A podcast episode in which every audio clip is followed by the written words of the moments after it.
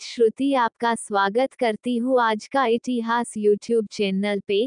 तो दोस्तों, उम्मीद है यह जानकारी आपके लिए काफ़ी महत्वपूर्ण साबित होगी। और आपको कोई परेशानी हो तो कमेंट बॉक्स में बता सकते हैं और आपको जो भी बायोग्राफी चाहिए वह बताए हम लाने की कोशिश करेंगे। और ज़रूर से वीडियो को लाइक करें और शेयर करें अपने फ्रेंड्स के साथ। तो चलिए जल्दी से स्टार्ट करते हैं इस वीडियो को। वल्लभ भाई झावेरा भाई पटेल 31 अक्टूबर 1875 15 दिसंबर 1950 जो सरदार पटेल के नाम से लोकप्रिय थे। एक भारतीय राजनीतिज्ञ थे। उन्होंने भारत के पहले उप प्रधानमंत्री के रूप में कार्य किया।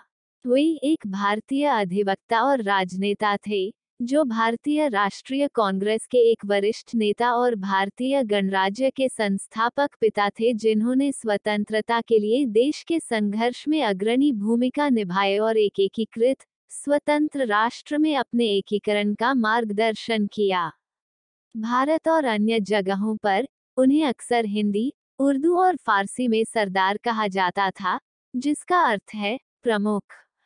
उन्होंने भारत के राजनीतिक एकीकरण और 1947 के भारत पाकिस्तान युद्ध के दौरान गृह मंत्री के रूप में कार्य किया।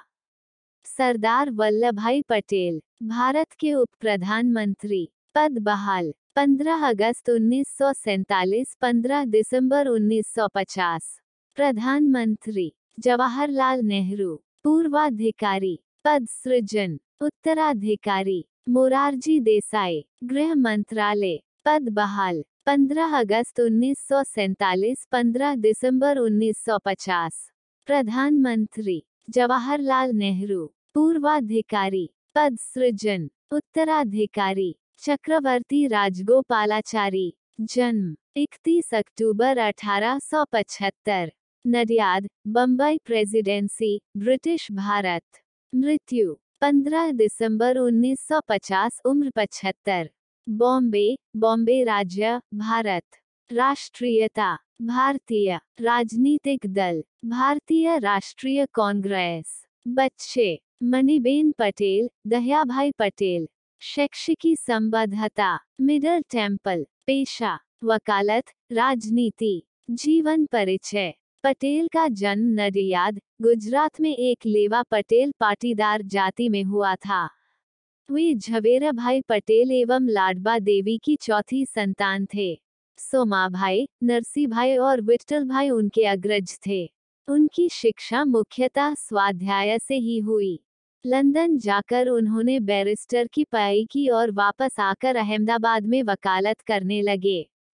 महात्मा गांधी के विचारों से प्रेरित होकर उन्होंने भारत के स्वतंत्रता आंदोलन में भाग लिया। खेड़ा संघर्ष, स्वतंत्रता आंदोलन में सरदार पटेल का सबसे पहला और बड़ा योगदान 1918 में खेड़ा संघर्ष में हुआ। गुजरात का खेड़ा खंड डिवीज़न उन दिनों भयंकर सूखे की चपेट में था। किसानों ने अंग्रेज़ सरकार से भारी कर में छूट की मांग की। जब यह स्वीकार नहीं किया गया तो सरदार पटेल गांधी जी एवं अन्य लोगों ने किसानों का नेतृत्व किया और उन्हें कर न देने के लिए प्रेरित किया। अंत में सरकार झुकी और उस वर्ष करों में राहत दी गई। यह सरदार पटेल की पहली सफलता थी। बारडोली सत्याग्रह बारडोली सत्याग्रह, भारतीय स्वाधीनता संग्राम के दौरान वर्ष 1928 में गुजरात में हुआ एक प्रमुख किसान आंदोलन था, जिसका नेतृत्व वल्लभ भाई पटेल ने किया। उस समय प्रांतीय सरकार ने किसानों के लगान में 30 प्रतिशत तक की वृद्धि कर दी थी। पटेल ने इस लगान वृद्धि का जमकर विरोध किया। सरकार ने इस सत्याग्रह आंदोलन को कुचलने के लिए कठोर कदम उठाए पर अंततः विवश होकर उसे किसानों की मांगों को मानना पड़ा। एक न्यायिक अधिकारी ब्लूमफील्ड और एक राजस्व अधिकारी मैक्सवेल ने संपूर्ण मामलों की जाँच कर 22 प्रतिशत लगान वृद्धि को गलत ठहराते हुए इसे घटाकर छह दशमलव शून्य तीन प्रतिशत कर दिया। इस सत्याग्रह आंदोलन के सफल होने के बाद वहाँ की महिलाओं ने वल्लभ भाई पटेल को सरदार की उपाधि प्रदान की। किसान संघर्ष एवं राष्ट्रीय स्वाधीनता संग्राम के अंतस्बंधों की व्याख्या बारदोली किसान संघर्ष के संदर्भ में करते हुए गांधी जी ने कहा कि इस तरह का हर संघर्ष, हर कोशिश हमें स्वराज के करीब पहुँचा रही है और हम सबको स्वराज की मंजिल तक पहुँचाने में ये संघर्ष सीधे स्वराज के लिए संघर्ष से कहीं ज़्यादा सहायक सिद्ध हो सकते हैं। मुख्य लेख बारडोली सत्याग्रह बारडोली के किसानों के साथ 1928 बारडोली आज़ादी के बाद यद्यपि अधिकांश प्रांतीय कांग्रेस समितियाँ पटेल के पक्ष में थीं, गांधी जी की इच्छा का आदर करते हुए पटेल जी ने प्रधानमंत्री पद की दौड़ से अपने को दूर रखा और इसके लिए नेहरू का समर्थन किया। उन्हें उप प्रधानमंत्री एवं गृह मंत्री का कार्य सौंपा गया।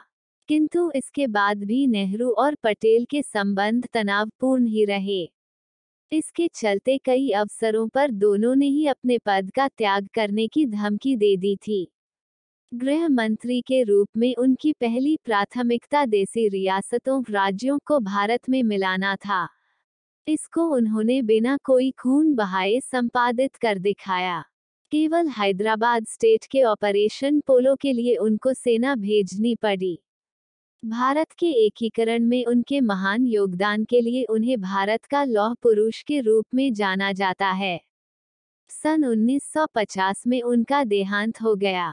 इसके बाद नेहरू का कांग्रेस के अंदर बहुत कम विरोध शेष रहा। देसी राज्यों, रियासतों का एकीकरण। मुख्य लेख, भारत का राजनीतिक एकीकरण। स्वतंत्रता के समय भारत में पाँच देसी रियासतें थीं। इनका क्षेत्रफल भारत का 40 प्रतिशत था। सरदार पटेल ने आज़ादी के ठीक पूर्व संक्रमण काल में ही वीपी मेनन के साथ मिलकर कई देसी राज्यों को भारत में मिलाने के लिए कार्य आरंभ कर दिया था। तीन पटेल और मेनन ने देसी राजाओं को बहुत समझाया कि उन्हें स्वायत्ता देना संभव नहीं होगा। इसके परिणाम स्वरूप तीन को छोड़कर शेष सभी राजवाड़ों ने स्वेच्छा से भारत में विलय का प्रस्ताव स्वीकार कर लिया। केवल जम्मू एवं कश्मीर, जूनागढ़ तथा हैदराबाद स्टेट के राजाओं ने ऐसा करना नहीं स्वीकारा। जूनागढ़ सौराष्ट्र के पास एक छोटी रियासत थी और चारों ओर से भारतीय भूमि से घिरी थी। वह पाकिस्तान के समीप नहीं थी। वहाँ के नवाब ने 15 अगस्त उन्नीस को पाकिस्तान में विलय की घोषणा कर दी। राज्य की सर्वाधिक जनता हिंदू थी और भारत विलय चाहती थी। नवाब के विरुद्ध बहुत विरोध हुआ तो भारतीय सेना जूनागढ़ में प्रवेश कर गई। नवाब भागकर पाकिस्तान चला गया और 9 नवंबर उन्नीस को जूनागढ़ भी भारत में मिल गया। फरवरी 1948 में वहाँ जनमत संग्रह कराया गया, जो भारत में विलय के पक्ष में रहा। हैदराबाद भारत की सबसे बड़ी रियासत थी, जो चारों ओर से भारतीय भूमि से घिरी थी। वहाँ के निज़ाम ने पाकिस्तान के प्रोत्साहन से स्वतंत्र राज्य का दावा किया और अपनी सेना बढ़ाने लगा। वह ढेर सारे हथियार आयात करता रहा। पटेल चिंतित हो उठे। अंततः भारतीय सेना 13 सितंबर 1948 को हैदराबाद में प्रवेश कर गई। तीन दिनों के बाद निज़ाम ने आत्मसमर्पण कर दिया और नवंबर 1948 में भारत में विलय का प्रस्ताव स्वीकार कर लिया। नेहरू ने कश्मीर को यह कहकर अपने पास रख लिया कि यह समस्या एक अंतर्राष्ट्रीय समस्या है।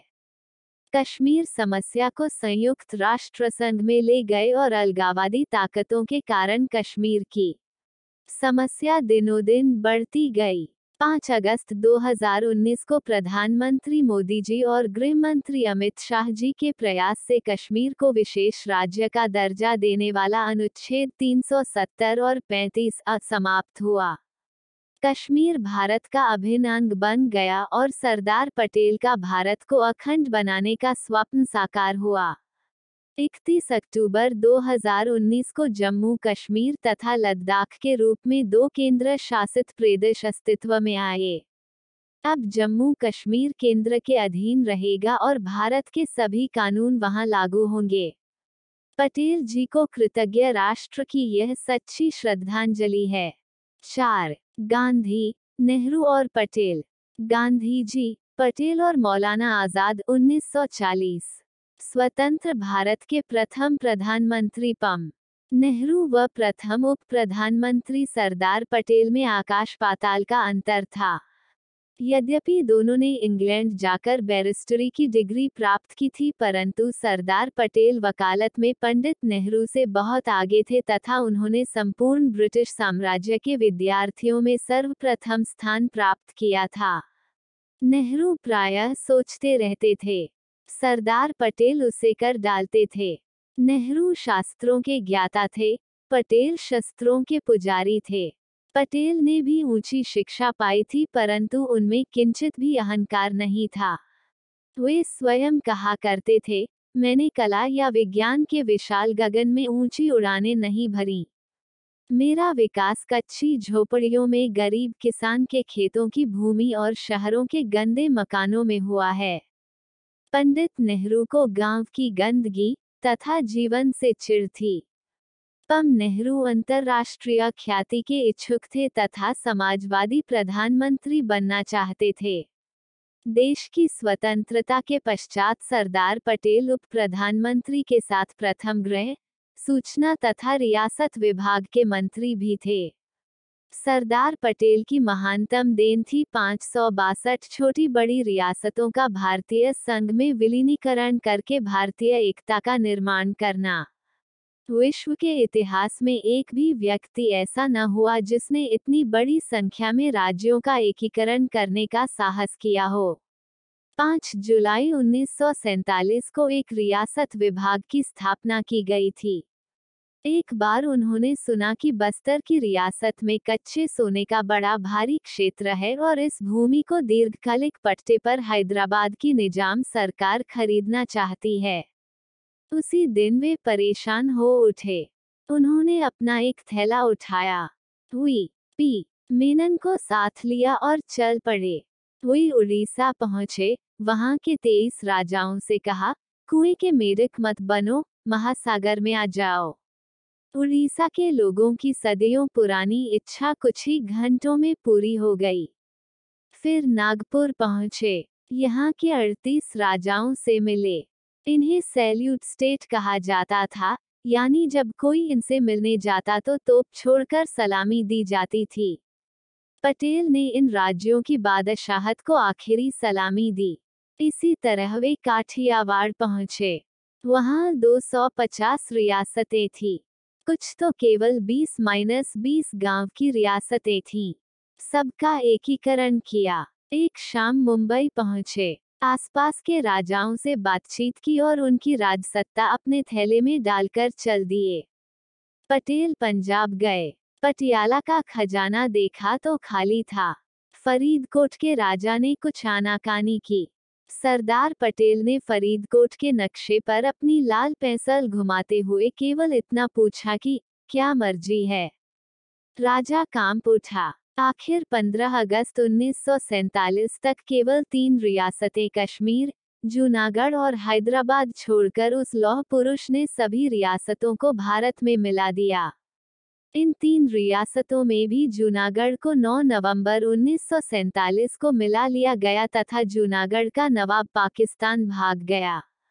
13 नवंबर को सरदार पटेल ने सोमनाथ के भग्न मंदिर के पुनर्निर्माण का संकल्प लिया जो पंडित नेहरू के तीव्र विरोध के पश्चात भी बना। 1948 में हैदराबाद भी केवल चार दिन की पुलिस कार्रवाई द्वारा मिला लिया गया। न कोई बम चला, न कोई क्रांति हुई, जैसा कि डराया जा रहा था। जहाँ तक कश्मीर रियासत का प्रश्न है, इसे पंडित नेहरू ने स्वयं अपने अधिकार में लिया हुआ था। परंतु यह सत्य है कि सरदार पटेल कश्मीर में जनमत संग्रह तथा कश्मीर के मुद्दे को संयुक्त राष्ट्र संघ में ले जाने पर बेहद क्षुब्ध थे। नी, संदेह सरदार पटेल द्वारा यह पाँच रियासतों का एकीकरण विश्व इतिहास का एक आश्चर्य था। भारत की यह रक्तहीन क्रांति थी। महात्मा गांधी ने सरदार पटेल को इन रियासतों के बारे में लिखा था रियासतों की समस्या इतनी जटिल थी जिसे केवल तुम ही हल कर सकते थे। यद्यपि विदेश विभाग पंडित नेहरू का कार्यक्षेत्र था, परंतु कई बार उप प्रधानमंत्री होने के नाते कैबिनेट की विदेश विभाग समिति में उनका जाना होता था। उनकी दूरदर्शिता का लाभ यदि उस समय लिया जाता तो अनेक वर्तमान समस्याओं का जन्म न होता। 1950 में पंडित नेहरू को लिखे एक पत्र में पटेल ने चीन तथा उसकी तिब्बत के प्रति नीति से सावधान किया था और चीन का रवैया कपटपूर्ण तथा विश्वासघाती बतलाया था। अपने पत्र में चीन को अपना दुश्मन, उसके व्यवहार को अभद्रतापूर्ण और चीन के पत्रों की भाषा को किसी दोस्त की नहीं, भावी शत्रु की भाषा कहा था। उन्होंने यह भी लिखा था कि तिब्बत पर चीन का कब्जा नई समस्याओं को जन्म देगा। 1950 में नेपाल के संदर्भ में लिखे पत्रों से भी पम नेहरू सहमत न थे। 1950 में ही गोवा की स्वतंत्रता के संबंध में चली दो घंटे की कैबिनेट बैठक में लंबी वार्ता सुनने के पश्चात सरदार पटेल ने केवल इतना कहा, क्या हम गोवा जाएँगे? केवल दो घंटे की बात है। नेहरू इससे बड़े नाराज़ हुए थे। यदि पटेल की बात मानी गई होती तो 1961 तक गोवा की स्वतंत्रता की प्रतीक्षा न करनी पड़ती। गृहमंत्री के रूप में वे पहले व्यक्ति थे जिन्होंने भारतीय नागरिक सेवाओं आई। सी। एस। का भारतीयकरण कर इन्हें भारतीय प्रशासनिक सेवाएँ आई। ए। एस। बनाया। अंग्रेज़ों की सेवा करने वालों में विश्वास भरकर उन्हें राजभक्ति से देशभक्ति की ओर मोड़ा। यदि सरदार पटेल कुछ वर्ष जीवित रहते तो संभवतः नौकरशाही का पूर्ण कायाकल्प हो जाता। सरदार पटेल जहाँ पाकिस्तान की छडम व चालाकी पूर्ण चालों से सतर्क थे, वहीं देश के विघटनकारी तत्वों से भी सावधान करते थे। विशेषकर वे भारत में मुस्लिम लीग तथा कम्युनिस्टों की विभेदकारी तथा रूस के प्रति उनकी भक्ति से सजग थे। अनेक विद्वानों का कथन है कि सरदार पटेल बिस्मार्क की तरह थे। लेकिन लंदन के टाइम्स ने लिखा था बिस्मार्क की सफलताएँ पटेल के सामने महत्वहीन रह जाती हैं। यदि पटेल के कहने पर चलते तो कश्मीर, चीन तिब्बत व नेपाल के हालात आज जैसे न होते। पटेल सही मायनों में मनु के शासन की कल्पना थे। उनमें कौटिल्य की कूटनीतिज्ञता तथा महाराज शिवाजी की दूरदर्शिता थी। वे केवल सरदार ही नहीं, बल्कि भारतीयों के हृदय के सरदार थे। लेखन कार्य एवं प्रकाशित पुस्तकें। निरंतर संघर्षपूर्ण जीवन जीने वाले सरदार पटेल को स्वतंत्र रूप से पुस्तक रचना का अवकाश नहीं मिला, परंतु उनके लिखे पत्रों, टिप्पणियों एवं उनके द्वारा दिए गए व्याख्यानों के रूप में बृहद साहित्य उपलब्ध है। जिनका संकलन विविध रूपाकारों में प्रकाशित होते रहा है। इनमें सर्वाधिक महत्वपूर्ण तो सरदार पटेल के वे पत्र हैं जो स्वतंत्रता संग्राम के संदर्भ में दस्तावेज़ का महत्व रखते हैं। 1945 से 1985 की समयावधि के इन पत्रों का सर्वप्रथम दुर्गा दास के संपादन में अंग्रेज़ी में नवजीवन प्रकाशन मंदिर से 10 खंडों में प्रकाशन हुआ था।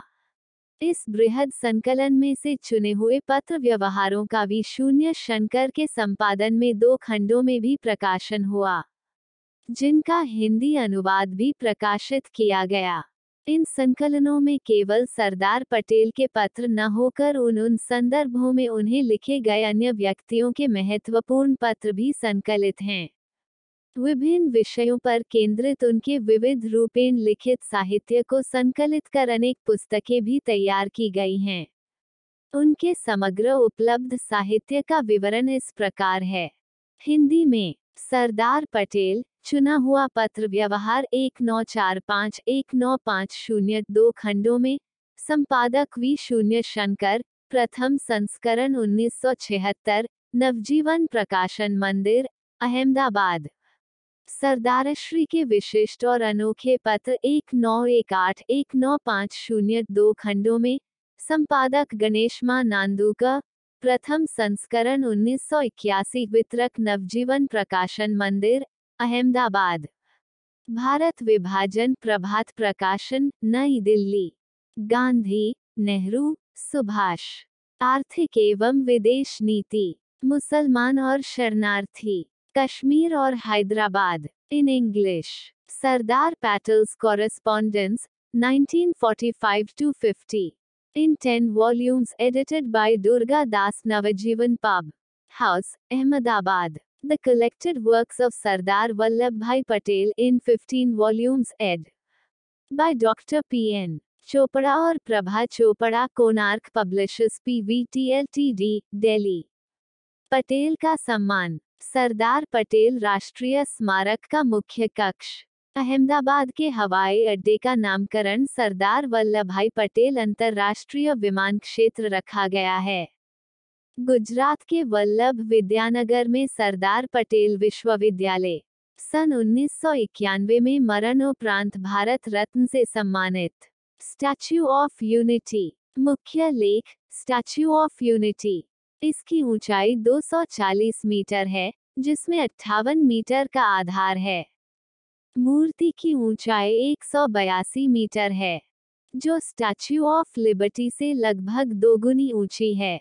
इकतीस अक्टूबर 2013 को सरदार वल्लभ भाई पटेल की एक जयंती के मौके पर गुजरात के तत्कालीन मुख्यमंत्री नरेंद्र मोदी ने गुजरात के नर्मदा ज़िले में सरदार वल्लभ भाई पटेल के एक नए स्मारक का शिलान्यास किया। यहाँ लौह से निर्मित सरदार वल्लभ भाई पटेल की एक विशाल प्रतिमा लगाने का निश्चय किया गया। अतः इस स्मारक का नाम एकता की मूर्ति, स्टैच्यू ऑफ़ यूनिटी रखा गया है। प्रस्तावित प्रतिमा को एक छोटे चट्टानी द्वीप, साधु बेट पर स्थापित किया गया है जो केवडिया में सरदार सरोवर बाँध के सामने नर्मदा नदी के बीच स्थित है। 2018 में तैयार इस प्रतिमा को प्रधानमंत्री मोदी जी ने 31 अक्टूबर 2018 को राष्ट्र को समर्पित किया।